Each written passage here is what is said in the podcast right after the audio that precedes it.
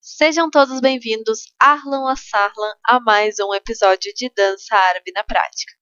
Eu sou Marina Pereto, sou bailarina, coreógrafa e professora de danças árabes, e este podcast tem o objetivo de desmistificar muitos assuntos relacionados à dança árabe. E hoje é o último episódio da terceira temporada, né? E vamos conversar um assunto que, na verdade, eu vou revisitar um assunto que é sobre o nome certo da dança, tá? Desta dança que estamos falando neste podcast.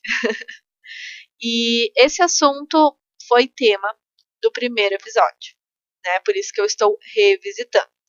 E faz tempo que eu venho querendo regravar o primeiro episódio desse podcast. Mas eu me dei conta que é muito importante ele existir e ser o primeiro episódio. Né? Aquela visão sobre a dança árabe versus dança do ventre, ela é muito importante. E até hoje, ninguém, aqui no Brasil pelo menos, até onde eu sei, chama a dança pelo seu nome correto, que é Raqs Shari, tá? Ou Hax Shark. Ok, também. Vamos chamar de Hax Shark, que fica um pouquinho mais fácil para a gente se comunicar, certo? E agora que você já chegou até aqui, depois de três temporadas, já tem um pouquinho mais de maturidade para essa discussão que eu vou abordar nesse episódio, né? E vamos falar então sobre isso novamente. A melhor tradução para Rax Shark é dança oriental, ok?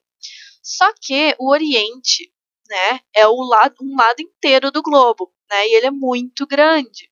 Ele acaba englobando uma série de outros países que não tem nada a ver com essa dança, que não tem essa dança como dança nativa, pelo menos, né?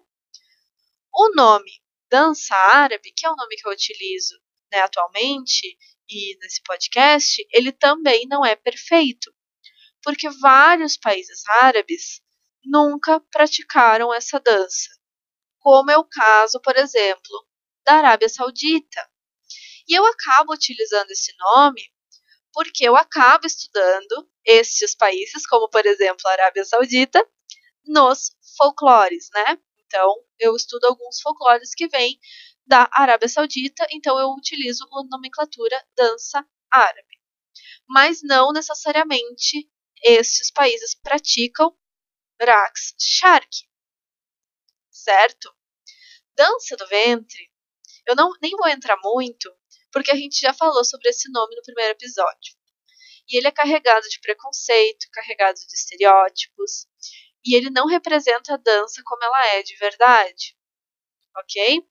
O ideal seria a gente chamar de Rax Shark. Até porque é o nome correto.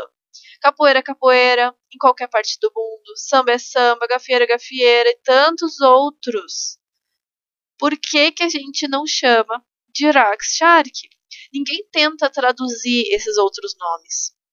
Né? A gente tenta criar um nome ocidental para essa dança. E por quê? Infelizmente, porque o mercado talvez não esteja preparado para essa conversa. Que eles prefiram né, tratar o Ocidente como superior ao Oriente em algumas questões, e daí o que vem de lá a gente precisa traduzir. Enfim, é muito complexo. É muito complexo, o buraco é muito mais embaixo. Eu quis iniciar um pouco dessa discussão nesse podcast, mas claramente não não tem um ponto final, né? E eu quero saber de vocês. O que, que vocês acham disso? Esse é o último episódio da temporada e eu quero muito saber o que vocês pensam sobre esse tema e eu quero muito discutir a respeito. Quem sabe não gera um terceiro episódio sobre esse tema com outras reflexões que nós podemos fazer juntos, certo? Então, pessoal, esse foi o último episódio da terceira temporada de Dançar Árabe na Prática. Eu espero que vocês tenham gostado.